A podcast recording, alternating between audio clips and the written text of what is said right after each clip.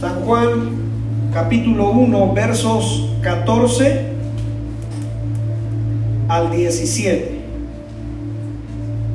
Dice la escritura en nombre del Padre, del Hijo y del Espíritu Santo, dice aquel verbo fue hecho carne y habitó entre nosotros. Y dice Juan, y vimos su gloria, gloria como del unigénito del Padre, lleno de gracia y de verdad. Juan dio testimonio de él y clamó diciendo, este es de quien yo les decía, el que viene después de mí, es antes de mí, porque era primero que yo. Porque de su plenitud tomamos todos. Y lea la siguiente frase conmigo, y gracia sobre gracia. Y luego sigue diciendo el 17, pues la ley, por medio de Moisés, fue dada. Pero la gracia, dice Juan, y la verdad vinieron por medio, y lea conmigo, de Jesucristo, dice la Escritura. Ayúdeme a orar, Padre, le doy gracias por la oportunidad que me da una vez más de compartir su palabra. Ruego que fortalezca mi vida. Las cuerdas vocales, Señor, sean necesarias para predicar su palabra, para llegar al corazón. Yo no tengo el poder de hacerlo, pero su Espíritu Santo sí lo tiene, quien habita en mi corazón y en mi vida, para, Señor, que su palabra penetre hasta lo más profundo y haga lo que tenga que hacer en las vidas y en los corazones de los que estamos aquí. Yo se lo ruego en el nombre de Jesús y tomo toda autoridad de este lugar, Señor, para poder hablar al corazón, al espíritu de cada uno de los que estamos aquí y podamos traer un cambio en nuestras vidas y en nuestra mentalidad. En el nombre de Jesús, amén. Y amén. Tome su lugar, por favor, apague su celular o póngalo en vibrador. Si usted permitió dejar a su hijo, a su hija aquí, le pido que trate de tenerlo en total silencio. Juan nos viene hablando de Jesucristo. Capítulo 1, Juan nos presenta al Hijo de Dios. Y cuando hablamos de Jesús, al menos a mí me pasa en lo personal, cuando me hablan a mí de, del Jesús encarnado, lo primero que se me viene a mí es un nuevo pacto, es un nuevo comienzo, es un nuevo principio para la humanidad. A mí cuando me hablan Jesús encarnado, me hablan de un nuevo comienzo totalmente para la humanidad.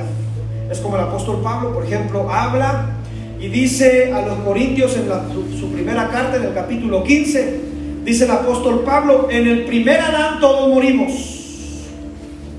Lo dice el apóstol Pablo, pero en el segundo Adán, de Jesucristo, todos tenemos espíritu vivificado porque en el primer Adán todos morimos, todos hemos pecado, todos hemos fallado.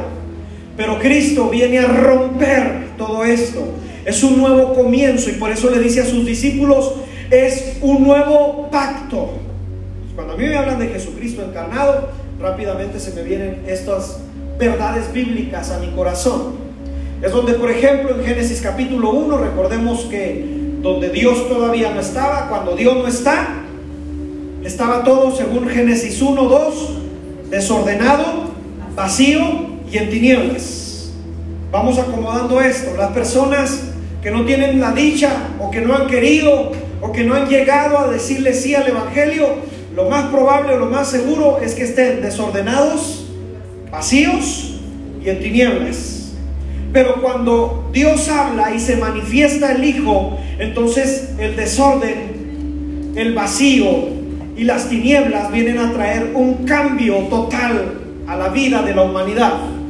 Y cuando Juan nos presenta a Jesús, nos dice, Él es la luz, la luz que viene a vencer las tinieblas. Y Juan nos dice que las tinieblas no prevalecerán en contra de la luz que es Jesucristo. No tienen poder, no tienen autoridad en contra de la persona de Jesucristo, porque cuando se manifiesta la luz en medio de las tinieblas, tiene poder y autoridad para vencer todas las tinieblas. ¿Alguien dice amén a esto?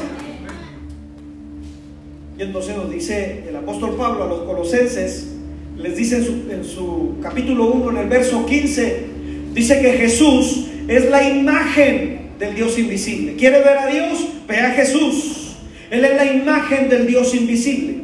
Y cuando se manifiesta el Hijo, como lo dije hace un momento atrás, la luz vence toda tiniebla. Juan capítulo 1, verso 3 dice que la misma creación se sustenta por la persona de Jesús. Sin Él, dice Juan, nada de lo que ha sido hecho fue hecho. Todo persiste por la persona de Jesús. Si tengo vida es por Jesús. Si tengo fuerzas es por Jesús. Si esta creación se sostiene es por la persona de Cristo Jesús. ¿Alguien dice amén? Por eso Juan dice, todo es por medio de Él y para Él. Todo se trata de Él. Juan declara que Jesús es la luz y las tinieblas no pueden resplandecer, porque la luz vence a las tinieblas. Entonces, al pensar en la persona de Jesús, porque Juan lo está presentando así, y su obra perfecta en la tierra, es por medio de Él y por su gracia. Diga conmigo fuerte gracia. gracia. La gracia de Dios, uy hermano, quisiera decir es inexplicable, pero voy a tratarla de explicar con algunos versos bíblicos, porque así se llama el tema de la predicación, gracia sobre gracia. Y explicarlo por medio de unos versos bíblicos que nos hagan saber que también la gracia ha sido derramada en nuestras vidas para tener al Espíritu Santo en nuestras vidas y corazones. estamos celebrando como iglesia en Pentecostés, estamos celebrando el día del Pentecostés, la llegada del Espíritu Santo a toda carne. Algunos teólogos que no son bautistas ni metodistas, comparten la siguiente idea, que yo también comparto la idea de estos teólogos de este siglo. Reitero lo que acabo de decir. Algunos teólogos de este siglo comparten una, una idea muy razonable, la cual varios teólogos, que la mayoría de los teólogos que conocemos en todo este tiempo, la mayoría son metodistas y bautistas, pero comparten los teólogos de este tiempo que existieron o existen en la iglesia tres reformas. Los bautistas dicen que existe una. La reforma del siglo XVI, en el tiempo de Martín Lutero y Juan Calvin. Pero los teólogos de este tiempo dicen que existieron tres reformas. La primera, dicen algunos teólogos, la primera reforma viene a través de Jesucristo. ¿Por qué? Porque en aquel tiempo cuando Jesús nace y cuando Jesús viene a la tierra, la religión judía se había tomado otro camino, había malinterpretado las escrituras. En el tiempo de Jesús existieron muchas sectas religiosas, usted ha de saber, o se ha de acordar, los fariseos, los saduceos, los esenios, los escribas, había muchas sectas religiosas. Y las sectas religiosas de aquel tiempo, de alguna manera como que ponían la regla de la religión. Mejor dicho, estoy equivocando al decir religión, de la religiosidad. Religión es volver a unir, religiosidad es que muchos creen que por medio de cosas que hagas y obras que hagas te vas a ganar el, cielo. Y no es así. Entonces estas sectas habían puesto reglas. Quiero recordarle el contexto histórico de esta gente y de estas sectas, porque de Malaquías a Mateo, algunos teólogos han denominado, le han puesto como título, los 400 años del silencio de Dios. Entre Malaquías y Mateo no hubo palabra de Dios, no hubo visión de Dios, no hubo algo que Dios le revelara a un hombre. Algunos dicen 400 años fueron aproximadamente donde no hubo palabra de Dios, hermano, si yo hubiera vivido en aquel tiempo, yo me hubiera preocupado, Señor, háblanos, dinos algo, pero no había palabra de Dios, 400 años, entre Malaquías cuando se termina y cuando comienza Mateo. Y entonces comienza el Evangelio de Mateo y nos da a conocer los Evangelios, Mateo, Marcos, Lucas, Juan, y también los demás libros del apóstol Pablo nos dan, nos dan a conocer que las sectas religiosas habían puesto reglas y leyes para ganarse el cielo. Los que saben sumar vayan haciendo cuentas porque los judíos tenían 613 leyes, más 248 mandatos, más 365 prohibiciones. ¿Le sumó? Otra vez. La religión de aquel tiempo decía que si no cumplían las 613 leyes, las 248 mandatos y las 365 prohibiciones, no podías llegar al cielo. En otras palabras, era imposible. ¿Sí? Sí, porque no puedes hacer esto, tampoco puedes hacer acá. No puedes sacar a tu animalito los sábados, no puedes hacer acá. Tienes que ayunar tres veces a la semana para poder hacer esto. Y les ponían más cargas de las que ellos mismos podían llevar. Bíblicamente Jesús les dijo, ustedes les ponen más cargas a la gente que ni ustedes llevan. Y esta gente, las sectas religiosas de aquel tiempo, no se querían juntar con la gente porque los veían como pecadores. Ay, como no cumple la ley, es un pecador. No me junto con ellos. Y así los veían. No, se querían topar con, los tamaleros, ¿verdad? Con los, con los mantecos, con los grasientos. No, no, no, no, no, ellos, ellos eran personas que se paraban en las esquinas con sus caras demacradas, ayunando tres veces a la semana y decían, así me voy a ganar el cielo. Y la religión de aquel tiempo empezó a irse por otro camino. Entonces los teólogos de este tiempo dicen que Jesús vino a reformar. Primera reforma. Porque cuando Jesús llega, el primer mensaje que da, Mateo capítulo 4, verso 7, Él trae buenas nuevas, es lo que significa evangelio, buenas nuevas. Y al traer buenas nuevas, Él dice, arrepentíos, porque el reino de los cielos, escuchen bien lo que dice Jesús, se ha acercado a nosotros. En otras palabras, Jesús viene a decirle a la gente, no son las reglas las que te salvan. No son tus obras, porque no es por obras para que nadie se gloríe. Es la relación, diga conmigo fuerte relación. Es la relación con el Padre. Y dice Jesús, y él se atreve a decir una verdad. Y no puede llegar al Padre si no es por Cristo. Porque si tratas de cumplir toda esta serie de reglas, no vas a poder. Pero cuando viene Cristo, nos presenta al Padre como un Padre amoroso. Lo que la religiosidad decía, no, el Padre cuando falles en una de las reglas, te va a castigar. Es lo que decía la religiosidad. La religiosidad tenía al Padre como un hombre en, el cielo con un látigo, esperando que te equivocases. Y viene Jesús y nos cuenta parábolas como dejó a las 99 y fue por uno que ama. Encontró la moneda perdida, hizo fiesta, nos empieza a contar parábolas, llevándonos al Padre. Lucas capítulo 15 nos cuenta Jesús de un hombre que, que, pidió su herencia y se apartó lo más lejano, pero cuando ya estaba en mucha necesidad regresó y se dio cuenta que el perdón y la gracia del Padre es maravillosa y le dice, Padre, he pecado contra el cielo, contra ti, ya no soy digno de ser llamado tu hijo. Y el Padre dice, hagamos fiesta porque este mi hijo estaba muerto, póngale anillo en su dedo, póngale calzado en sus pies, póngale vestidura nueva, porque estaba muerto, pero ahora vive. Y entonces la religiosidad de aquel entonces dice, ¿cómo? ¿Cómo es esto? Tú me estás diciendo que nomás nos acerquemos a ti para acercarnos al Padre. Y las 613 leyes y las 248 mandatos, ¿dónde los dejamos? Porque nadie puede ser santo por sí solo. Nadie puede justificarse a sí mismo. Pero viene Jesús. Y, para explicárselo de una manera práctica, viene Jesús y toma la mano del hombre y toma la mano de Dios. Pero acuérdense que Dios es santo. Y entonces Jesús dice, sí Señor, pero yo ya pagué el precio por él. Él tiene mi sangre. Ahora no ves a Daniel, ahora ves a Jesucristo en Daniel. Ya no vivo yo, mas Cristo vive en mí. Lo que antes vivía para la carne, ahora lo vivo en la fe. Y es justificado Daniel. Y ahora es llamado tu hijo. Y es heredero y coheredero. Debería gozarse en esta tarde.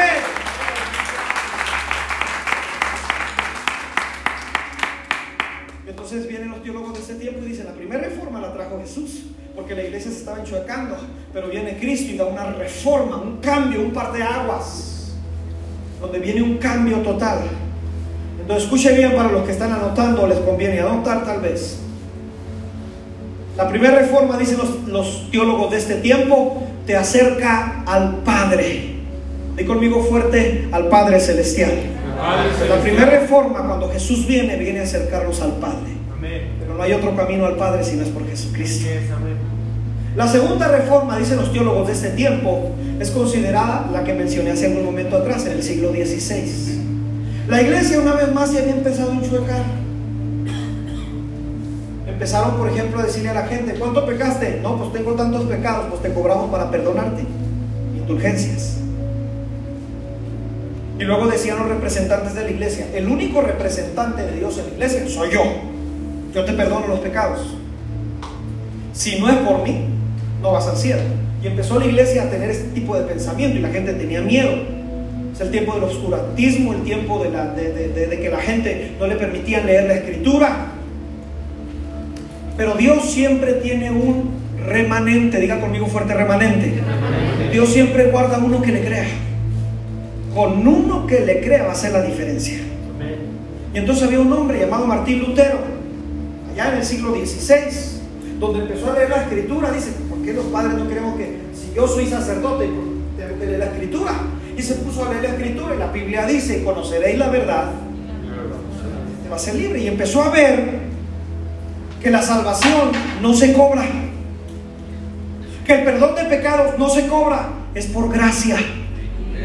Y entonces él empezó a hacer, a escribir 90 tesis.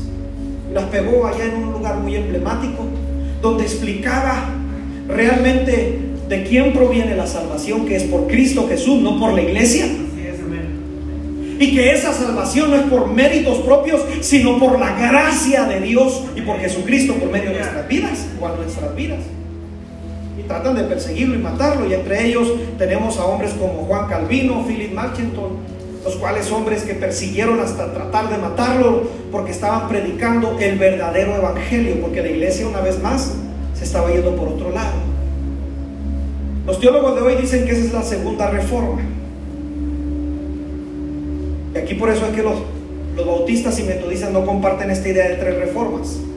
Porque dicen los teólogos de este tiempo que hubo una tercera reforma. Ahora, las, la primera reforma que vino por Jesucristo, dicen los teólogos de hoy, nos lleva al Padre. La segunda reforma, si usted se fijó, nos habla del Hijo, nos acerca al Hijo. Entonces parece ser que la tercera reforma ya sabemos de quién va a hablar. Del Espíritu Santo. Y muchos teólogos de hoy no están de acuerdo, por eso le digo metodistas y bautistas no están de acuerdo. Pero empezó un movimiento tremendo a partir de 1888, 1906, allá en una calle Azusa, en Los Ángeles, California, liderados por un hombre llamado William Seymour, donde empezó un mover del Espíritu Santo, hermano, tremendo, que duró tiempo. Y dice la historia, esto no lo dice la Biblia, dice la historia del avivamiento, de la calle Azusa que llegaban personas de todas las naciones, porque en aquel tiempo y todavía en Estados Unidos había mucha diferencia de razas. Reitero lo que dije, ¿eh? en aquel tiempo y todavía existía mucha diferencia de razas. Pero William Seymour era un hombre de color. Y los cristianos de aquella época dijeron, ¿cómo un hombre de color Dios lo usa? Dios usa a quien quiere de toda lengua, tribu, nación. Y este hombre dice la historia que empezó a hacer servicios y tenían aproximadamente 17 cultos los domingos, porque no cabía la gente filas y filas y rentaron otro lugar, un edificio viejo que estaba y lo llenaron. Y venían personas de todas las naciones porque habían escuchado de un avivamiento, pero tarde o temprano esas personas que venían de otras naciones se regresaban a sus naciones y se cree por la historia de la iglesia en estos tiempos, se cree que por eso el cristianismo llegó a muchas naciones porque fueron a ese encuentro con Jesucristo y con la persona del Espíritu Santo a esos lugares se desparramó, hermano, a partir de eso, dicen muchos, muchos teólogos de este tiempo, la historia revisa, a partir de ese tiempo el cristianismo fue un boom. Porque vienen hombres como Billy Graham que empiezan a predicar por todas las naciones y en sus congresos y en sus eventos que tiene de multitudes no se convierten por cienes, se convierten por miles.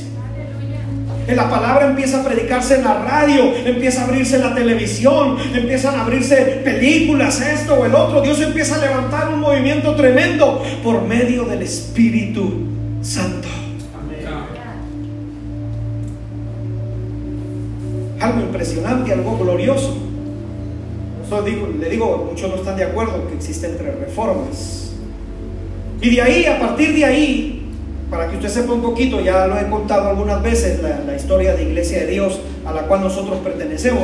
1886 en las montañas allá de Creek, allá en, Mississippi, allá en Estados Unidos, un grupo de ocho personas se reúnen porque están viendo que la iglesia va así como enchuecándose y se reúnen liderados por un, por un hombre el cual empiezan a buscar a Dios y dicen, vamos a buscar a Dios. Ocho personas se reúnen, son llenos del Espíritu Santo, algunos de ellos duran hasta semanas hablando en lenguas. Y dice la historia de la iglesia de Dios que ahí empieza un boom, empieza la iglesia de Dios a despertar por todos lados, empiezan a mandar pastores por aquí, misioneros por allá. Para esos mismos entonces, un poquito antes, si no estoy equivocado, empieza la historia de asambleas de Dios también de la misma manera. Hombres que se meten a buscar la presencia de Dios, llega el Espíritu Santo, empieza a ser un movimiento donde ha llegado asambleas de Dios, iglesia de Dios, iglesias pentecosteses por todo el mundo. Y ahí entramos nosotros en esta época, en la época que la Biblia nos denomina como los postreros, tanto en los tiempos como a nosotros. Vuelvo a repetir, la Biblia usted y yo nos denomina como de los, de los días de los postreros y también nos denomina como la gente postrera. Así nos denomina la Biblia. Y en esa idea de los postreros viene plasmada en la escritura y yo la verdad me siento sumamente bendecido de vivir en la época que Dios me permite vivir. Del tiempo en el Dios que me permite nacer o que me permitió nacer en esta época, porque somos sumamente bendecidos en este tiempo. ¿En serio? Sumamente bendecidos. Y la Biblia nos denomina como los postreros. Vaya conmigo al Evangelio de Mateo, por favor capítulo 20, por favor, de Mateo. Vaya conmigo al capítulo 20 de Mateo, a los versos 1 al 16. Amén, amén. Aquí venimos nosotros en esta parábola, ¿está bien? Ahorita se lo muestro. Porque el reino de los cielos, Mateo capítulo 20, versos 1 al 16, porque el reino de los cielos es semejante a un hombre padre de familia que salió por la mañana a contratar obreros para su viña. Y habiendo convenido con los obreros, ¿en cuánto convenió con ellos? Un denario al día. Los envió a su viña, saliendo cerca de la hora tercera del día, y a otros que estaban en la plaza, estaban desocupados, y les dijo, id también vosotros a mi viña, y os daré lo que sea justo. Y ellos fueron, salió otra vez cerca de la hora sexta y la hora novena hizo lo mismo y saliendo cerca de la hora, diga conmigo fuerte, hora undécima. Hora undécima. Así en la tarde grita los tigres con las chivas. ¿Ah? Ya lo quiero ver también. Oh. Igualito lo quiero ver. De la hora undécima halló otros que estaban desocupados y les dijo, ¿por qué estés aquí todo el día desocupados? Les dijeron, porque nadie nos ha contratado. Él les dijo, y también vosotros a mi viña y recibiréis, diga conmigo fuerte, lo que sea justo. Cuando llegó la noche, el señor de la viña dijo a su mayordomo, llama a los obreros y págales el jornal. El jornal, comenzando desde los postreros hasta los primeros. Comenzaron a pagarle a quienes primero, o sea, los últimos. ¿Sí? Vamos a ponerlo en lenguaje mexicano. A los últimos los tomaron como primeros. Por eso le digo que aquí nos traen a nosotros. Y al venir los que habían ido cerca de la hora undécima, recibieron cada uno, ¿cuánto recibieron? Un denario. Al venir también los primeros pensaron, ah, que habían de recibir más, pero también ellos recibieron cada uno, ¿cuánto? Un denario. Y al recibirlo murmuraban el patrón contra el padre de familia diciendo, estos postreros han trabajado cuánto tiempo? Una sola hora.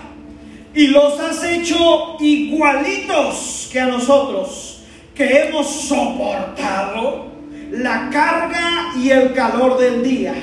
Verso 13, él respondiendo dijo a uno de ellos, amigo, no te hago agravio, no conveniste conmigo, ¿en cuánto convino con ellos? O sea, no está mintiendo y no está siendo injusto, porque eso convino. Toma lo que es tuyo, y mire lo que le, dicen a los que murmuran, y vete. Pero quiero dar a este último, a este postrero, como a ti. ¿No me es lícito hacer lo que quiero con lo mío? ¿O tienes tu envidia porque soy bueno? Y luego lea conmigo el verso 16. Así los primeros serán y los postreros, porque muchos son. A explicar esta, esta parábola. Lo convenido con los trabajadores, ¿cuánto fue? Un denario. Un denario. Las horas mencionadas son cinco horarios diferentes. Ya lo expliqué una ocasión en una predicación. La hora primera para un judío es las seis de la mañana. Un judío ya está trabajando a las seis de la mañana. ¿sí? Esos son sus horarios normales. Y ahorita te voy a decir por qué. Alguien dirá, hijo, es que levantarte estas horas. Es que ahorita te digo a qué hora se acaba su día. A las 6 de la mañana empieza ya a trabajar un judío. Ya no es que se traslade al trabajo, ya está trabajando a las 6. La hora tercera para un judío son 9 de la mañana. Hora sexta, 12 del mediodía. Hora novena, 3 de la tarde. Y la hora undécima, donde nos cuentan a ti y a mí los postreros, son las 5 de la tarde.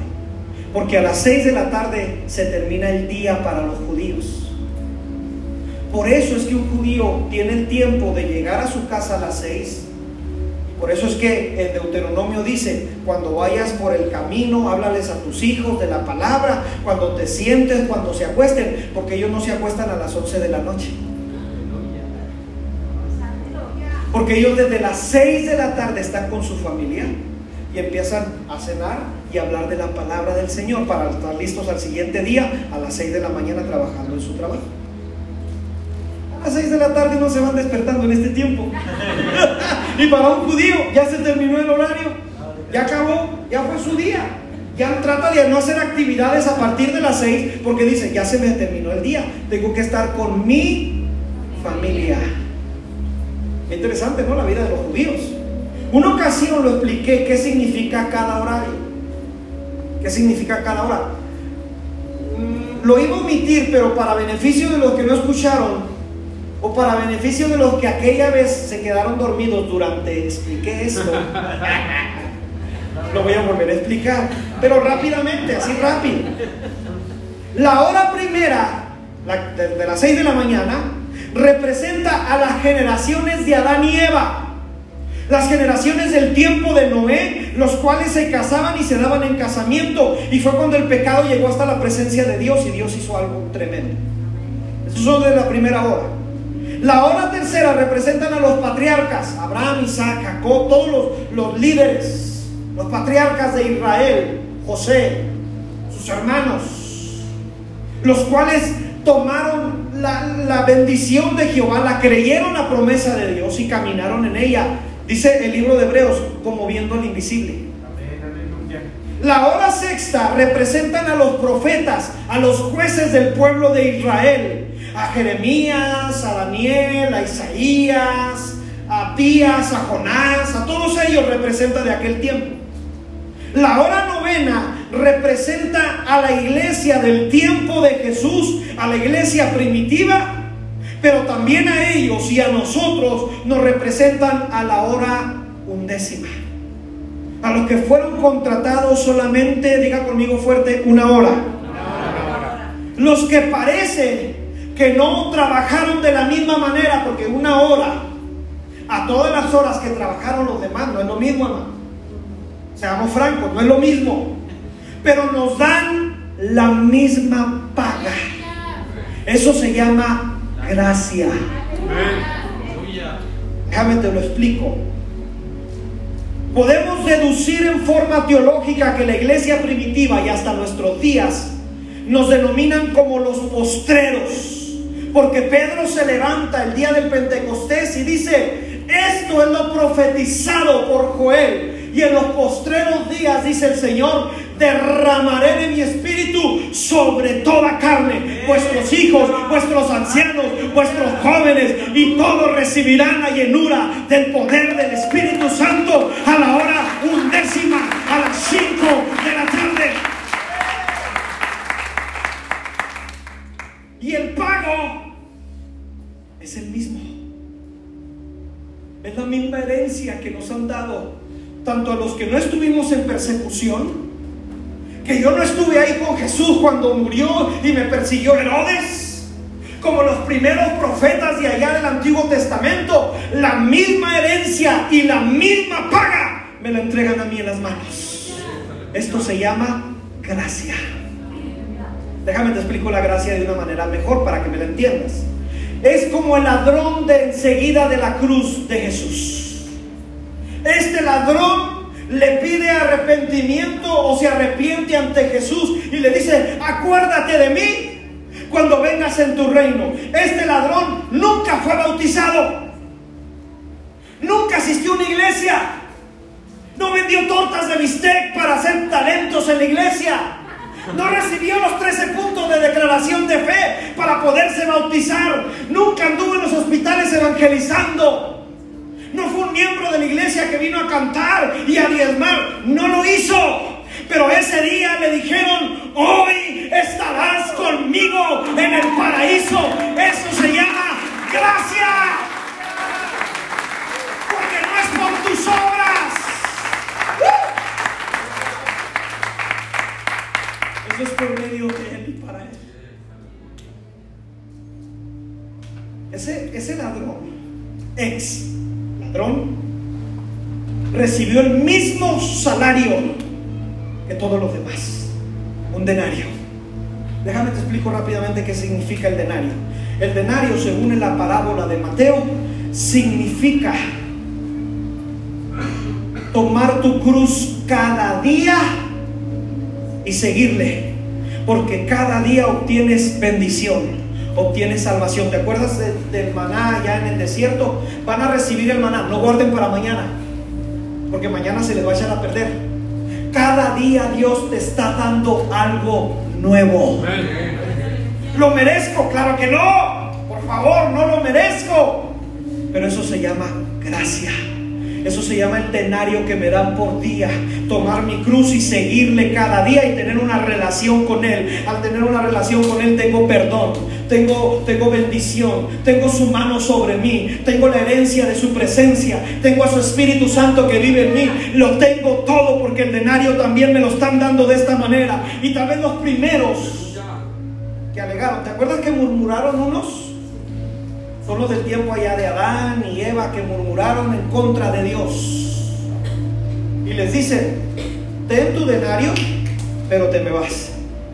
Allá es el lloro y el crujir de dientes allá afuera. Porque Dios es un juez justo. Por lo tanto, al ser justo, nos da la misma paga de salvación para toda la humanidad. Pero eso se llama gracia sobre gracia. Ahora, cuando hablamos del Espíritu Santo, porque te dije que estamos celebrando el día de Pentecostés, cuando hablamos del Espíritu Santo, también en nuestras vidas ponen gracia sobre gracia. O sea, por eso yo te digo que yo me siento muy bendecido de parte de Dios. Sumamente bendecido de vivir en este tiempo. Porque también el Espíritu de Dios me lo han dado como un regalo. Hechos capítulo 1, versos 4 y 5. La venida del Espíritu Santo. Y estando juntos les mandó que no se fueran de Jerusalén, sino que esperasen la promesa del Padre, la cual él les dijo, oíste de mí, porque Juan ciertamente bautizó en agua, mas vosotros seréis bautizados, sumergidos con el Espíritu Santo dentro de no muchos días. Y esta gente, según Lucas, porque muchos dicen que Lucas escribió Hechos, en el capítulo 1, en el verso 12, subieron al aposento alto cuando recibieron la palabra, se fueron, se fueron a un lugar donde habitaban varios discípulos. Verso 12 nos dice quiénes. Pedro, Jacobo, Juan, Andrés, Felipe, Tomás, Bartolomeo, Mateo, Jacobo, varios estaban ahí. Y mujeres también con ellos, dice la escritura. Pero dice la escritura, y todos estos perseveraban en el chisme. Perseveraban en, no, en la oración. Perseveraban todos estos en la oración. Y luego dice la escritura, y con ellos estaba María, la madre de Jesús, y sus hermanos. Aquí nos deja plasmado el escritor de Hechos que el plan de Dios no es solamente para nosotros, sino para nuestras generaciones. Y entonces, capítulo 2 de Hechos, estos están perseverando en la oración. Cuando ya alguien me diga, pastor, ya oré, vuelve a orar. Y mañana vuelve a orar. Y sigue buscando porque en la oración al Señor hay relación, hay poder, hay intimidad. Eso es lo que nos acerca al Padre, la oración y la escritura, la palabra. Y por lo tanto, estos hombres estaban perseverando en la oración. Y Hechos capítulo 2 nos dice, estaban juntos, unánimes. Y de repente vino del cielo un estruendo como de un viento recio que soplaba y llenó toda la casa de los que estaban ahí sentados. Y se les aparecieron lenguas repartidas como de fuego. Y todos fueron llenos del Espíritu Santo y comenzaron a hablar en otras lenguas según el Espíritu les daba que hablasen. Por undécima, postreros, días postreros y la gente postrera. Ahora yo me preguntaba, ¿Y nosotros dónde estamos, Señor? ¿Dónde quedamos? ¿Dónde quedo yo? Me llevó el Señor a Hechos capítulo 10. Hechos capítulo 10. Dice la escritura, no lo voy a leer por falta de tiempo, dice la escritura que un hombre llamado Cornelio, un hombre llamado Cornelio, el cual dice el capítulo 10 en el verso 2 era piadoso, era temeroso de Dios con toda su casa y que hacía muchas limonas al pueblo. Y luego mira cómo termina el verso. Y oraba a Dios siempre. Tenía la misma práctica que los discípulos. La iglesia no debemos de quitar la oración, es lo más importante para el cristianismo, la, la palabra y la oración. Y estos hombres no dejaban de orar y buscar la presencia de Dios. Este hombre en particular no dejaba de hacerlo la iglesia ocupamos volver a orar. Y si ya lo hice, pastor, vuélvelo a hacer.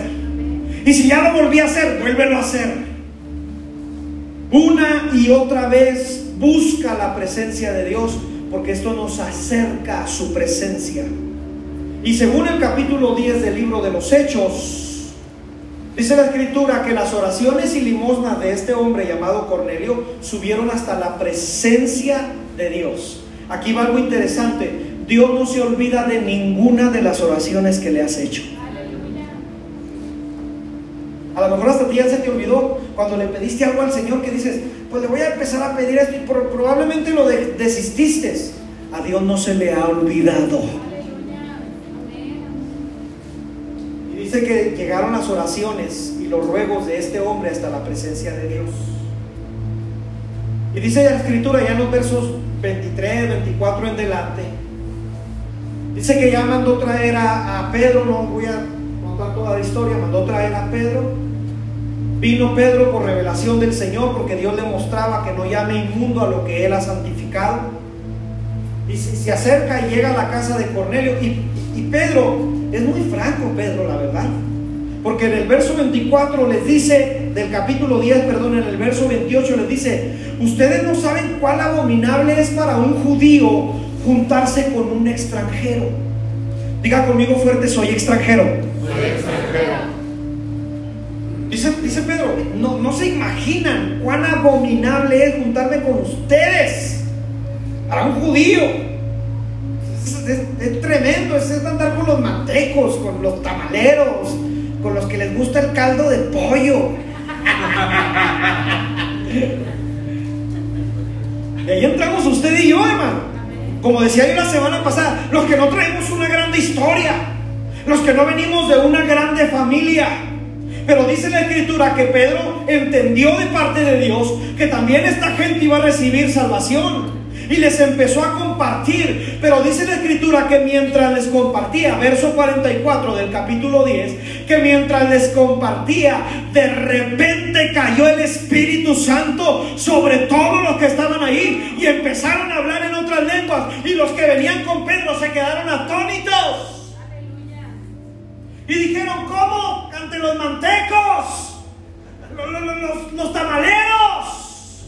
¿Cómo ante esta gente también llega el Espíritu Santo? Sí, somos los postreros, Pedro. Somos nosotros. Y luego, Pedro se, mi hermano, esto le estremece.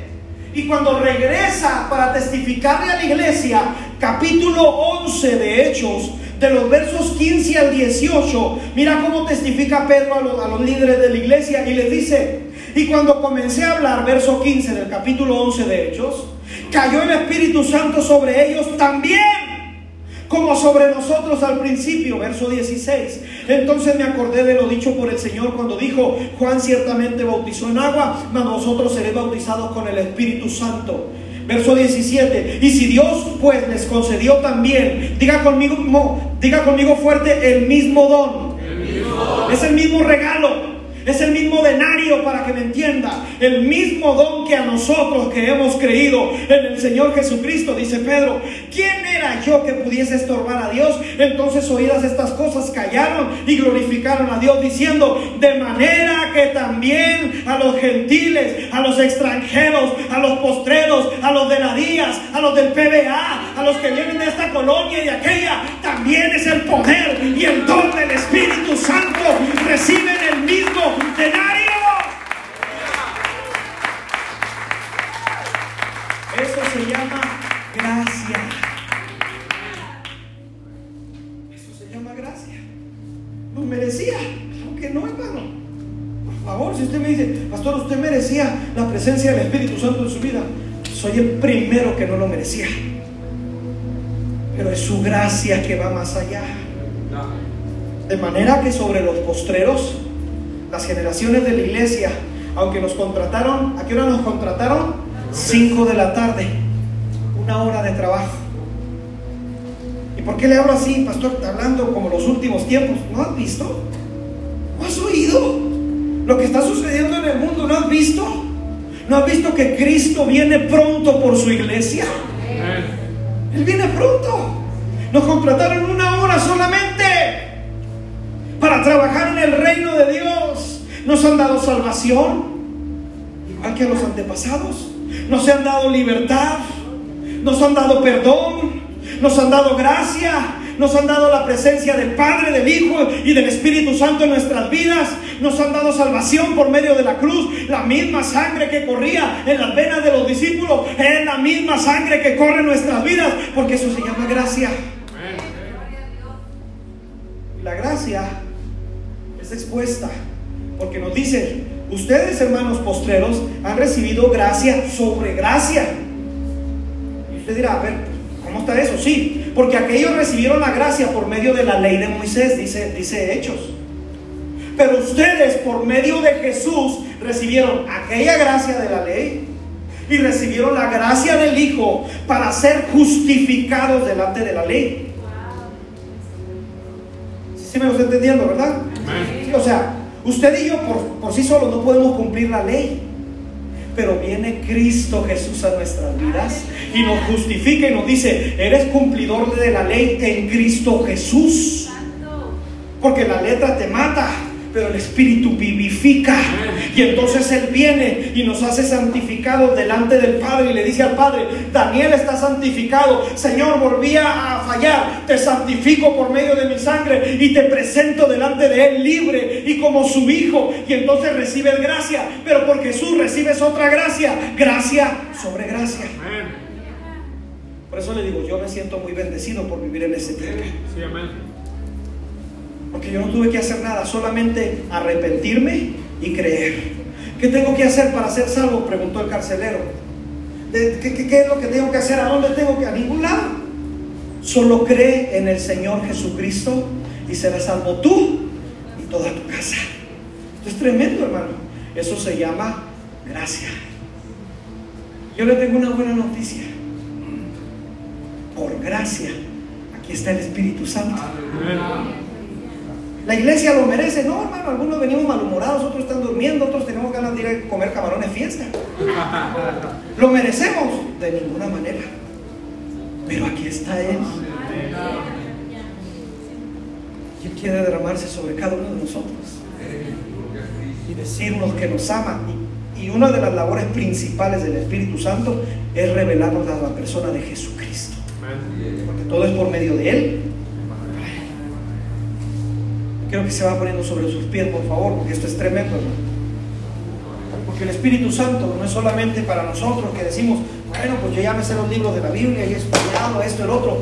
No, sino también es para tus hijos. Aleluya. Por eso le digo, Señor, llena a mis hijas de tu Espíritu Santo. Hazlo cuando tú quieras y como tú quieras.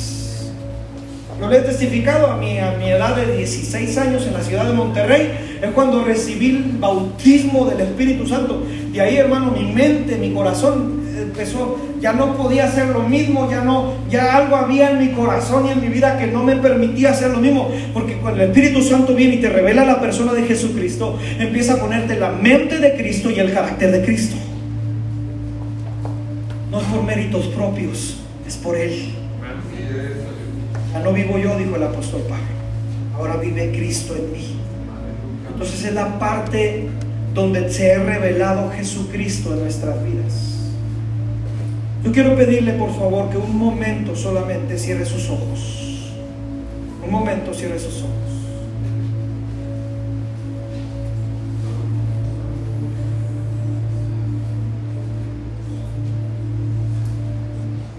Alguien tiene hambre del Espíritu Santo, si alguien le dice, Señor, tú me has dado gracias sobre gracia, no lo merezco. Yo no merezco que tu presencia venga a mi vida y me vivifique y me dé de su paz y de su amor. Yo no lo merezco. Yo no merezco que tu presencia esté en mi vida, pero así lo haces por gracia y por misericordia.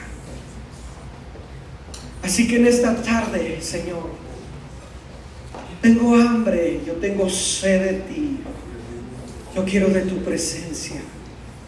Si alguien necesita, ocupa de la presencia del Espíritu Santo. Yo quiero abrir el altar de esta. Quiero abrir el altar para que usted pueda decirle al Señor, Señor, aquí está mi vida sedienta. Yo le he testificado muchas veces que en, mi persona, yo le digo al Señor en mis oraciones diarias, Señor, yo te necesito más que ayer. Y, y, mañana voy a necesitarte más. Y pasado, si tú me das vida, voy a necesitarte más. Y cada día, Señor, voy a necesitarte más de tu presencia. Así que si hay alguien que necesite, ocupe la presencia del Espíritu Santo, puede decírselo en esta tarde, Señor, yo necesito tu presencia. Yo necesito de tu presencia. Yo necesito de ti. Hermano, tenemos la puerta abierta a su presencia por medio de Cristo. ¿Cuánto tiempo tenían que esperar los hombres del Antiguo Testamento para escuchar la palabra de Dios? Una vez al año entraba el sacerdote. Hoy ya puedo entrar directo a su presencia por medio de Cristo cuando me estoy bañando, cuando voy al trabajo, cuando estoy en la iglesia, cuando estoy con mi familia. Ahí está la presencia de Dios. Le dijo Jesús a la mujer samaritana, ni en aquel monte ni en este otro, sino donde hay adoradores. El Padre busca adoradores que le adoren en espíritu y en verdad. Ahí donde hay adoradores, ahí Él manifiesta su presencia. Que su presencia, Señor, sea en cada vida y en cada corazón.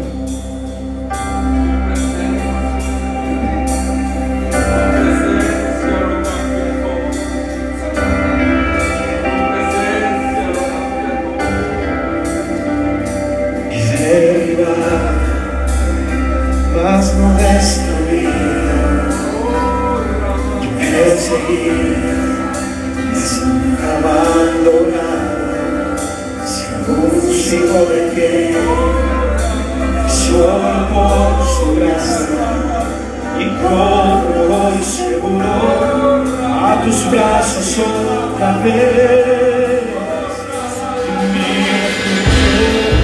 su dulce presencia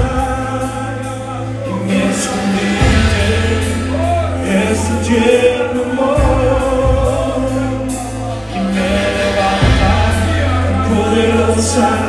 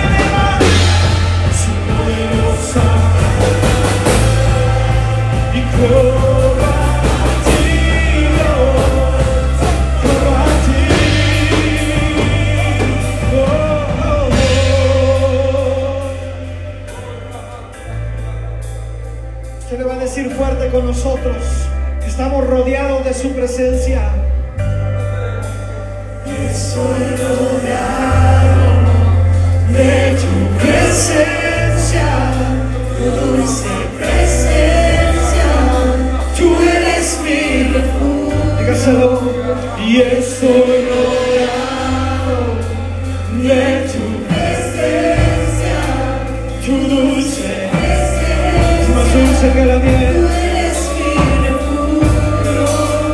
Y eso